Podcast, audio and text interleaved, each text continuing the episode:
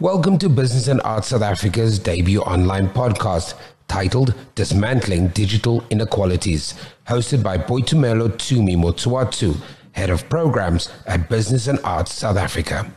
Hello, and a warm welcome to the BASA podcast, the very first one under the debut program as part of our lead up campaign to the debut online happening from the 15th to the 19th of November. My name is Tumi with the Y. I'm currently the head of programs at Business and Arts South Africa, and I will be your facilitator for today's conversation. Now, for those of you who don't know what the debut program is, this is a program that transfers enterprise development skills to artists from all nine provinces through an intensive program that aims to offer young emerging artists from rural and peri-urban areas tools, resources, mentorship, and support um, for them to leverage off of their artistic talents um, to, you know, set up their own organizations or companies, and also to leverage off of their value. Now, this year, um, we have been um, conducting the second phase of the debut program. We started last year with the Kickstarter phase, and in you know 2021, we um, launched the Hlanganisa phase as well. And all of our programs and all of our phases have taken place online um, due to the COVID 19 pandemic, um, which compelled us to offer something more leaner, more agile, um, but obviously posed um, some interesting challenges because, as we know, many young artists across South Africa, um, especially in rural and peri urban areas, have been struggling to really keep up with the pace of uh, the digital platforms and um, skills and infrastructure, forming some barriers around ways in which they can meaningfully participate in some of these opportunities. Now, today we've got um, four very interesting speakers, and our title of the podcast is Dismantling Digital inequalities. We've got Jane Mpulo, who is a co-director, artist, and former uh, provincial liaison and amb- ambassador of the program. We've got Rucera uh, who is the artistic director of uh, the National Arts Festival. We've also got our newly appointed board member, Msimeki uh, Ngadingi, who is also a brand builder and co-founder of, sorry, founder of Mint Creative Co. And finally, we've got Mimi uh, Mashinini, who is a law graduate, content developer, and strategic partnerships manager at Digify. Now, before we get into the topic of dismantling digital inequalities, I'd like each of our speakers to kind of share um, some reflections or observations from your own individual work um, in the past year or so. Um, what have been some of the trends or emerging observations from how creatives, particularly in South Africa, are engaging or not engaging um, in the digital space. Maybe let's start with you, Jane. As a theatre maker, somebody working in the Free State, what does this look like um, in your kind of corner of the world? Um, thank you Tumi. Just a correction there. I'm a co-director at Book Collective because now it sounded like I'm co-director at Basa debut program. Um, yo, it's been quite interesting. I have to say, a lot of artists are really depressed um, because I mean, for us, it's very different doing theater, and now all of a sudden you are forced to go into the digital space. So a lot of them have given up, but there's also some that are coming up and yo, being more creative than ever. So there's a bit of both um, in the Free State.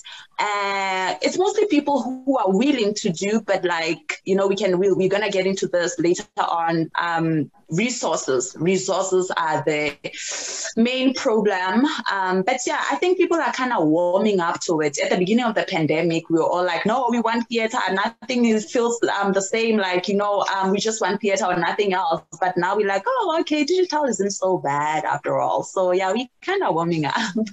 All right, so something there around depression and mental health issues, but also um, resources, conversations about where to source resources and demystifying digital, or rather changing our perception around um, whether digital is an opportunity, a disruptor, um, or even a catalyst.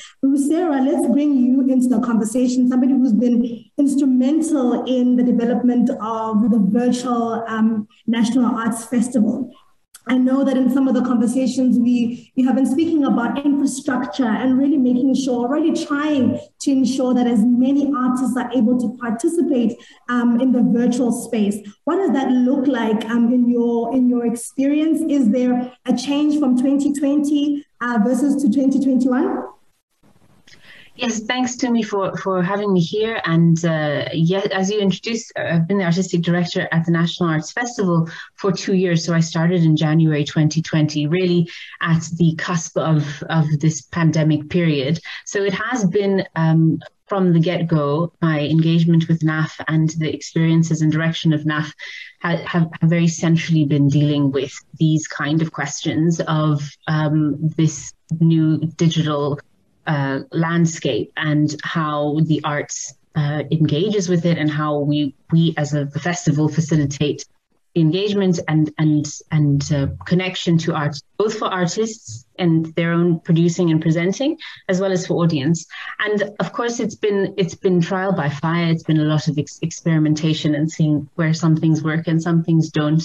I mean i think off the bat i could just say you know i, I totally uh, connects with what with what Jane was saying in terms of it being very um, demanding and um, difficult for for for artists and for the sector. Um, but at the same time, the sector, of course, itself is is full of innovative and creative people. So there, if any sector is suited in some way to kind of respond to uh, uh, this kind of immediate and and far-reaching change uh, for, for itself the arts sector and artists have. So and but but of course not equally. So some artists have have have kind of uh, immediately and swiftly risen to the challenge and explored and, and, and, and, and found ways to reconceptualize, renegotiate how they how they present their work online, reconstruct what kind of engagement with audience audience they can have. A lot of their own processes informed the National Arts Festival in terms of how we then construct our platform because uh, you know it, it's, a, it's a, a, brand new way of doing things. Um, at the same time, you know the, the, questions of, of how we connect with with diverse audiences that you know many of them still exist and uh, so we of course we had to deal with this in in, in the 2020 edition of the National Arts Festival, which was which was a totally digital or virtual festival, and and some of those questions we're still we're, we're still dealing with them, and um, you know, explored some ways to to.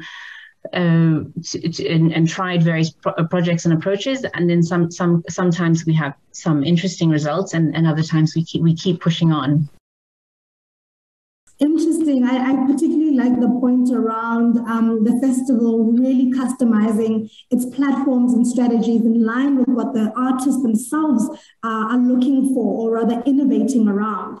Um, so, Meki, let's bring you into the room as well. You you work um, in the digital space, and I remember that earlier in the year you had conducted a, a masterclass for some of our participants around the web and really leveraging the online space what is it um, in your experience that you found um, a lot of artists are struggling with or are finding um, difficult or intimidating? And how have you, as Mint Creative Co., um, really overcome or found a space to share knowledge around ways in which they can maximize action or even capitalize on the digital um, revolution? Um, so, with with this question, I think the biggest difficulty with art um, as a whole is that it's it's quite an interactive industry, you know. So how many artists do you know where you where you've heard your friend say, "Have you ever seen this person perform live?" Um, you know, there's some people whose albums you might not necessarily listen to, but the concert just changes the entire experience. Even if we're talking about things like painting, you know, like there's something about going through a gallery and looking at paintings and things like that you know so so there's a lot that the digital can't give you that you need for for art so for a lot of musicians you know the concerts went went there um, especially in a streaming age where album sales are not a thing anymore. Um, you know, so from a financial perspective, you think musicians, you think galleries had to shut down. So now galleries had to then adapt to how do they sell online. But you know, there's a, painting or a, or a sculpture um, is more than what you see on a picture. There's so much, there's texture and all those things. Um, I think what we're doing right now, what we're seeing right now, even as Mint Creative Co., uh, is a transition to a comfortability of people um, interacting with art from a digital perspective. So if you think back to back in the day when when people when we used to buy records, um, and then the iPod came out, right? It did feel a bit unnatural to not have a physical cassette or a CD or a record to some point until it got natural to have it on like one device. And then it got natural to like it started feeling natural to even have singles on one device. And now, like, you know, paying a subscription a month and not even paying for the thing um, is natural. So I think more than anything, what the pandemic did is that it forced us to like really quickly fast track something which over time would have probably naturally happened um, of us getting comfortable with with interacting with art from a digital perspective. Am i prepared to pay for a ticket to watch a concert online? You know in right now it might still feel like mm, 100 rand you know? Um, but maybe give it time. So so more than anything i also think that uh, a lot of people in the tech space as well are responding with like products to facilitate this. So for artists right now, it's probably like a little dry period because innovation kind of like needs to just catch up to this. But then I think once it does catch up, everybody will jump onto the next thing. You know, um, we don't know if the next subscription is for online concerts. Um, you know, with virtual goggles where you feel like you're there, and that's the next big thing. So more than anything, I think what I've seen is that it's just a waiting game. It's just that it sucks to wait, though. You know, especially in the midst of chaos. It's it's much easier to wait while while what you're transitioning from is still working. And unfortunately, I think that's just been the biggest frustration. And that's what I've just picked up that that waiting period is quite frustrating for a lot of artists. Thank you. Mimi, do you agree that there's been a waiting period? I know that Digify Africa has been doing a lot of work around digital skills training in South Africa. You know, it's been a couple of years that you've been doing this type of work. What are what are some of the the developments that you're seeing? Let's say from 2005, 2010 to 2021. I know that last year we partnered with Digify Africa to offer a program called Digital Creatives. And everybody was like, yes, yes, yes, yes, yes, this is the thing that we've been waiting for. Um, what are some of the things that are coming up from your programs? Are people excited? Is it something that people are finding valuable? Um, what are the barriers also to um, really understanding the power and the value of digital in their own processes, particularly for the creative sector? Thank you. Thank you me. So, from an education point of view, our observation has been that most um, artists see themselves as, as, as freelancers, but never. So, at Digify, because our um, programs are partly um, freelancers into business people and also teaching those digital skills. The main gap was most artists are on social media, but are not monetizing. So they have the content, uh, however, they don't know where, how, and when to to sort of direct it. So what we did with digital creatives is sort of make them understand uh, how to maximize on what they're already doing, um, get and get paid for it. You, when you spoke of barriers, the one thing I thought of was obviously making money.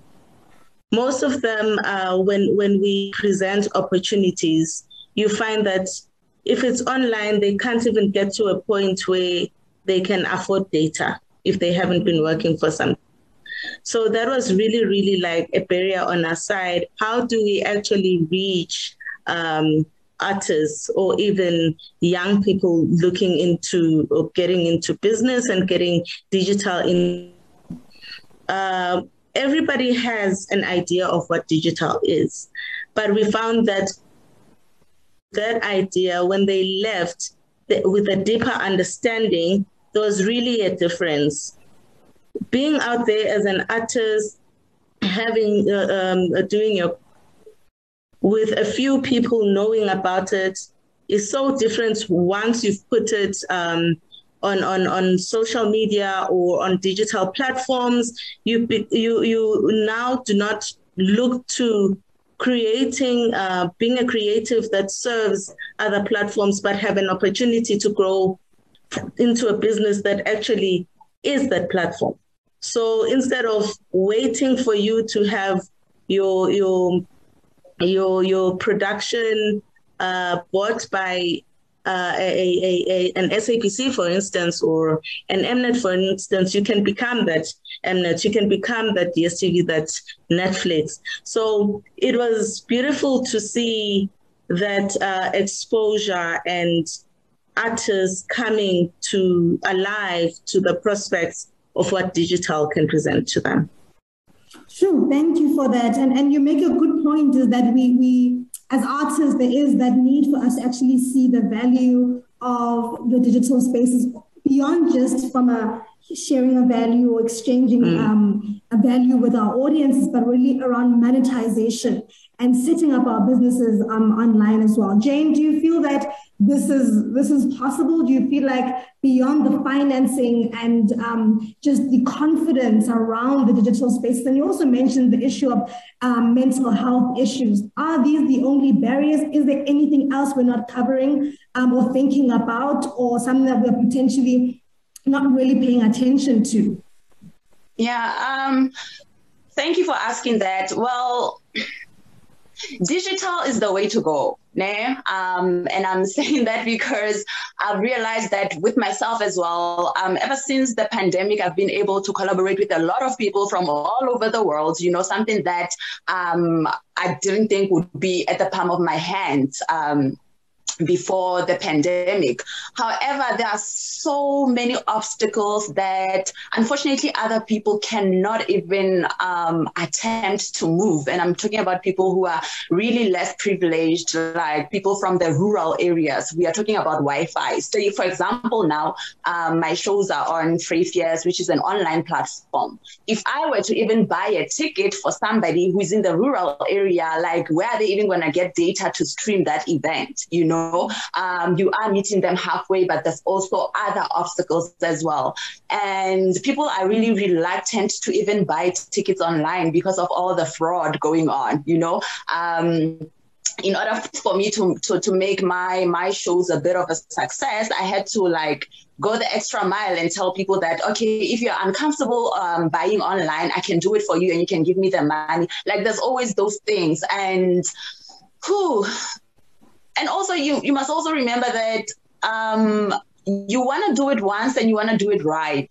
Sometimes you have a great concept, but you don't have the equipment to do that. Your phone is not even smart enough to do that. Um, you know, like in the era of just doing live theater, you could only maybe um, stress about is PACOFS going to give me space? Now you have to stress about where am I going to shoot this? How much is it going to charge? Like how, how much is the location um, going to be? Making films or digital digital content that is of high quality is really expensive.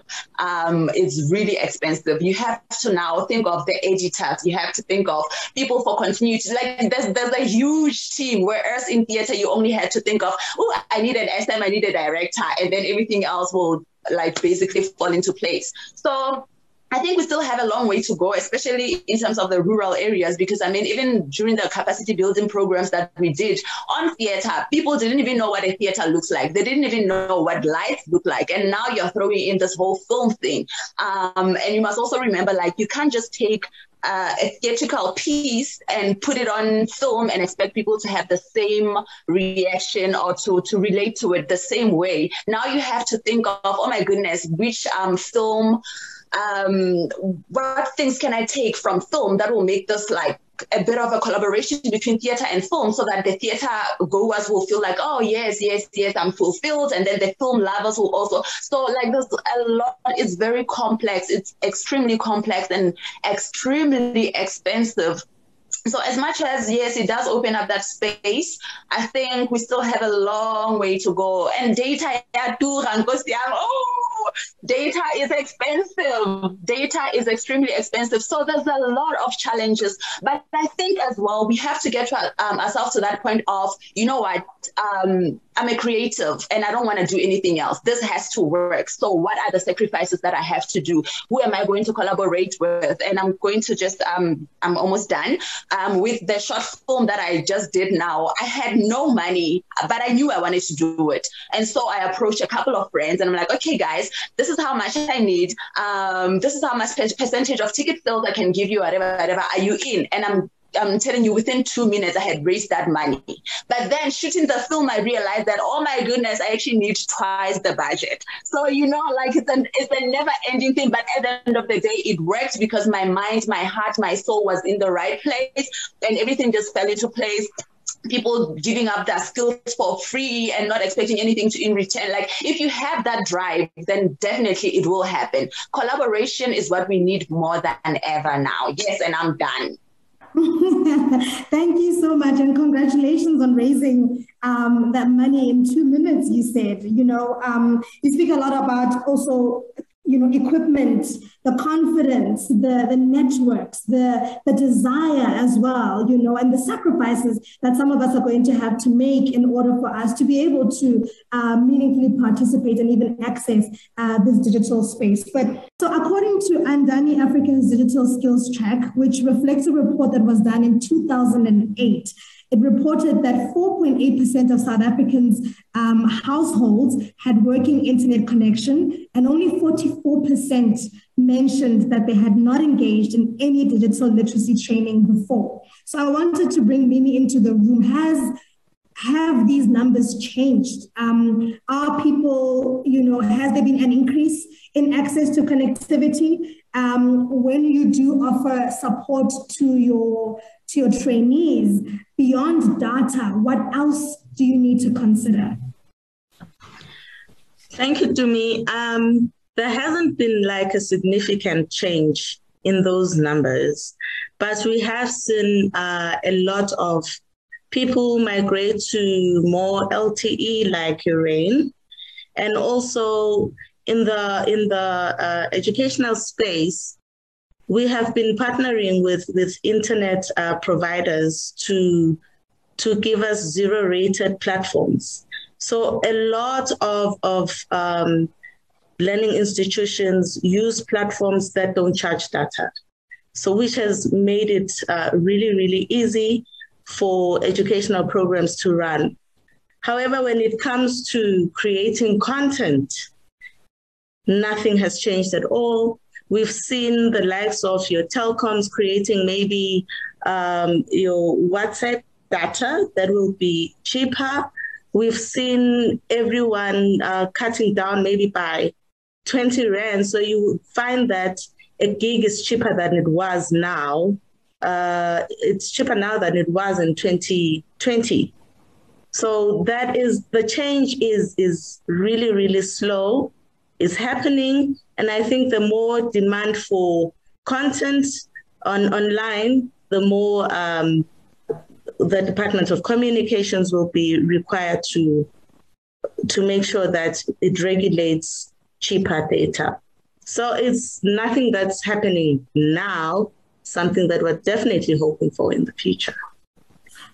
Thank you. Sarah, let's um, get your opinion on that, right? You had spoken about um, the artists being able to participate in the virtual space, but also audiences. I know that in person, um, the, the, the Makhanda Festival has always been something exciting, something that connected communities, that also um, contributed to the local economy as well. What new, what new um, benefits or value has the virtual space kind of introduced? Um, are there new publics that you've been able to access, new audiences that you're able to access? And in terms of just even consumption of the content, who are you finding is really enjoying um, this experience? There's very important questions in there and i think you know we did we did we did the virtual festival in 2020 so it was entirely conceived as conceived of as a digital festival. And so artists made work specifically for um, a digital platform. And in 2021, we put together a festival which we intended as a live festival. So we produced a live festival, and then ten days before festival we had lockdown, and so we shifted to an online online. So there was two quite different approaches, and I think many things kind of went into that and came off of it, which is which which can help to reflect on on on your question. In terms of you know the 2020 festival, which was uh, from its its uh, conception and and how it panned out as a virtual festival this was something that we that we really um, sat with and reflected on quite a bit after the, after the festival is that there wasn't very many opportunities for engagement with the local Makhanda community in terms in the way that the festival had done before. So the festival well, you know, it's it, we make use of, of, of, of, venues and and halls, you know, for live work. We would have um, had uh, artists and guests and audience coming in into into um, accommodations and restaurants, and we would have employed many people who are locals in terms of kind of uh, ticketing or front of house staff or you know in, in the technical department and so none of that was possible, which was quite heartbreaking in the 2020 festival. And this was, um, besides, of course, the many other artistic and technical reasons to reconsider a, a, a live festival in 2021 this was the you know the, the the relationship of the festival with the actual town and particularly from an economic perspective was really pivotal in us saying no we're going to really try to do live. Um, and and though so you know what ended up happening then was kind of interesting. Some of it planned some of it not necessarily. But in you know we we had at, by that stage many artists who were or i mean our program was set. So you know flights were booked and artists were kind of were coming. And what we had to do was was basically close off to audience but we continued to produce the festival. And we moved to live stream um, all the live the live work so it, it was it was uh, in, some it was interesting and in some ways a kind of uncomfortable marriage. But we ended up, you know, we did then work with with um, various uh, sectors of the Makhanda um, community, um, local populations, business, and we engage with them to produce content, but of course we produced it for a digital platform. So in this sense, we um, we also managed to to continue to to to have a festival and to have works in in the in, in within a context of COVID restrictions. And I mean, what's another, I suppose, interesting point and and connecting to another part of your question is when we look at our audience percent figures, we had about so in terms of audience on digital platforms across both festivals. We had about 70% of our audience local and 30% um, international. And I think in 2020, it was a little bit more. It was also the first, you know, it was all quite fresh and new, a kind of digital festival. There was, a, there was maybe a lot more interest and curiosity. Um, and I suppose also interesting to say something that stays with me is that many, many in the first year that we did digital in 2020, many of the ticketing the ticketing option that was was quite successful was the full festival pass. So we sold individual tickets to, to, to, particular shows, but we also sold a kind of pass that allows one to access uh, the con any content at any time during the course of the festival that for me is a kind of there's a there's a there's a that's an acknowledgement of a of a trust and a curiosity and a willingness to try something new. That had decreased a bit by the time we got to 2021 so it shows also a bit of a shift in terms of i think uh, audiences engagement or maybe even just let's say la- the, the novelty is not really there there so much. But i think that there's a lot to you know in terms of moving forward there's many questions, and I, but I, what, what what I think about in 2020, we said okay, totally online. 2021, we said okay, we're doing this um, live, and I and and what's what's kind what's kind of an obvious outcome is that really we are we are in digital regardless of how we how we you know feel about it. And we feel about it in different ways at different times. I think jamie was speaking about this but that they're really in terms of hybrid approaches. And that's hybrid approaches to making hybrid approaches to presenting, hybrid approaches to consuming. All I think this is where we're at, and really what we need to, to, to, to consider moving forward. There's two more things I want to say very quickly. the other interesting thing that came out of the 2020 festival was that just over 50% of our users accessed our festival content using smartphones.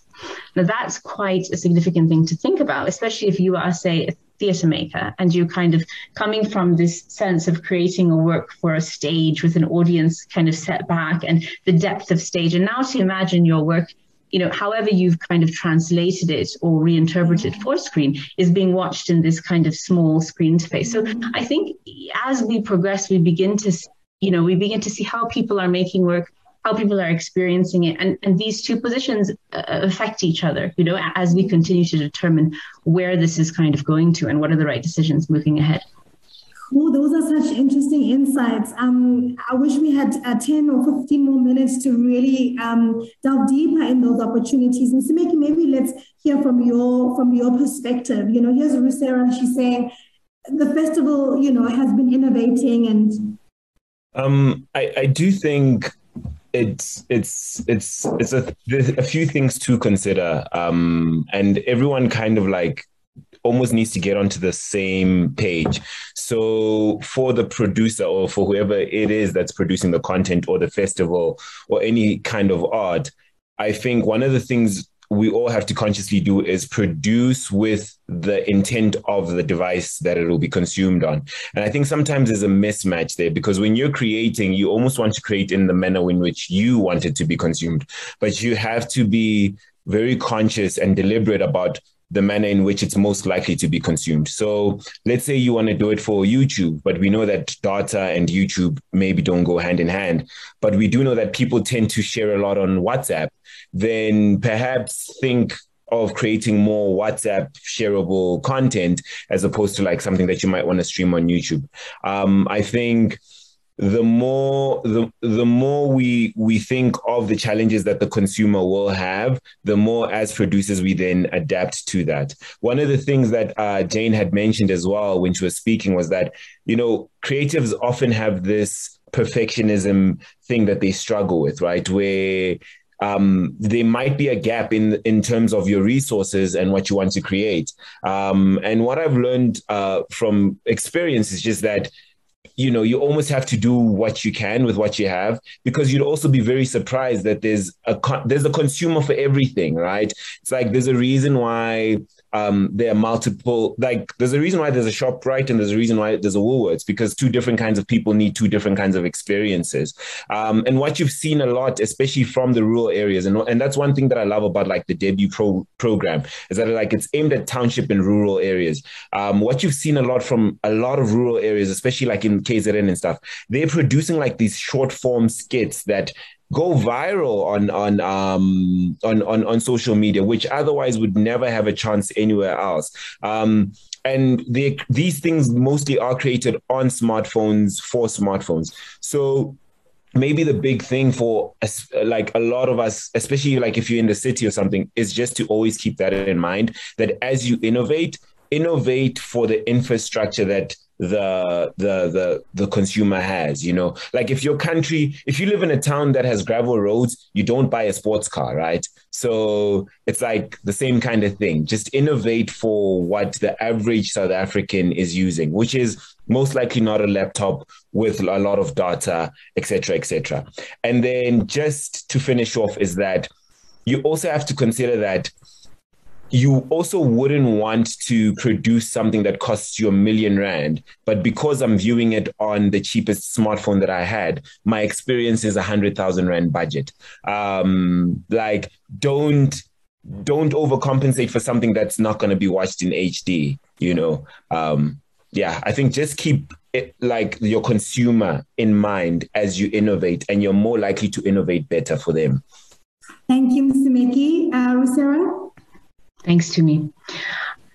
I mean, we're all involved in content creation and content presentation in some ways. And some of us then also considering things like education and things like uh, diverse access to to some of the the kind of skills or workshops or training we're providing or the, the work content that we are providing i don't i think that it really makes sense that in terms of responsibility we take some responsibility in thinking about how do we extend the program extend the reach of, of what it is we're doing. We did a trial project at the beginning of um, uh, during the course of 2021 called the Future Art Program.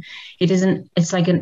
It's kind of a process uh, uh, from what used to be the Regional Schools Festival, which was very much based on live work, to um, this a kind of new approach. And what we did to kind of summarize is we we created a set of workshops in partnership with the Market Theatre Lab, where we worked with quite uh, with established artists who put together one hour workshops that one could uh, digital in, a, in digital format that young people could um, could access and and it was a pr- progressively go through say sound design um, characterization etc etc including filming and, and editing to an end point where they would create a two minute film uh, on you know encapsulating what they've learned what we did though is we we, we created also something called a smart kit which we which we trialed and we'll see where we take it but it's it's it's a fully contained box that is ready for for travel and, and kind of but it it has all the hardware in it that is suitable for for downloading uploading and creating so like a little camera a little mic um, a, a, mini computer, etc. And it was hugely successful. We had schools who, otherwise, we had a school in Mthatha who had something like 160 students. And what they did is they partnered with a, a, a better uh, resource school, let's say. And so, in com- I mean, Jane, you spoke about collaboration, but also in how we conceptualize our projects you know they collaborated to enable both both schools to support each other. And then through the conceptualization of future art program we included making the possibility to access and to produce in part of what we constructed. So i think this this kind of thinking excites me. And this is a project i think we really wanted to develop further. That definitely sounds exciting. Unfortunately, our time is up, um, and we're going to have to quickly, quickly, quickly wrap up. Mimi, one last word from your side. Whose responsibility is it? It is our responsibility. It's the responsibility of the artist. We have to be accepting of change and be disruptive and make sure that we reduce those data costs and learn. Absolutely. Thank you so much. Um, thank you to Msimeki. Thank you to Rucera. Thank you to Jane. It's been a great um, and insightful conversation. And I think a part one, um, it feels like that we only just touched on the surface and that there's quite a lot of other um, key considerations, topics underlying this major, major topic around dismantling digital um, uh, inequalities in South Africa. I've really enjoyed this conversation. I think there are some key action points that one can take from this that we will apply, um, of course, the BASA programs, but particularly in the debut program as well. Thank you to all our guests. Thank you to our organizers, and I hope to see all of you at the debut online happening from the 15th to the 19th of November, where we will be showcasing and launching 120 young creative entrepreneurs who are really doing amazing work. Thank you and see you next time.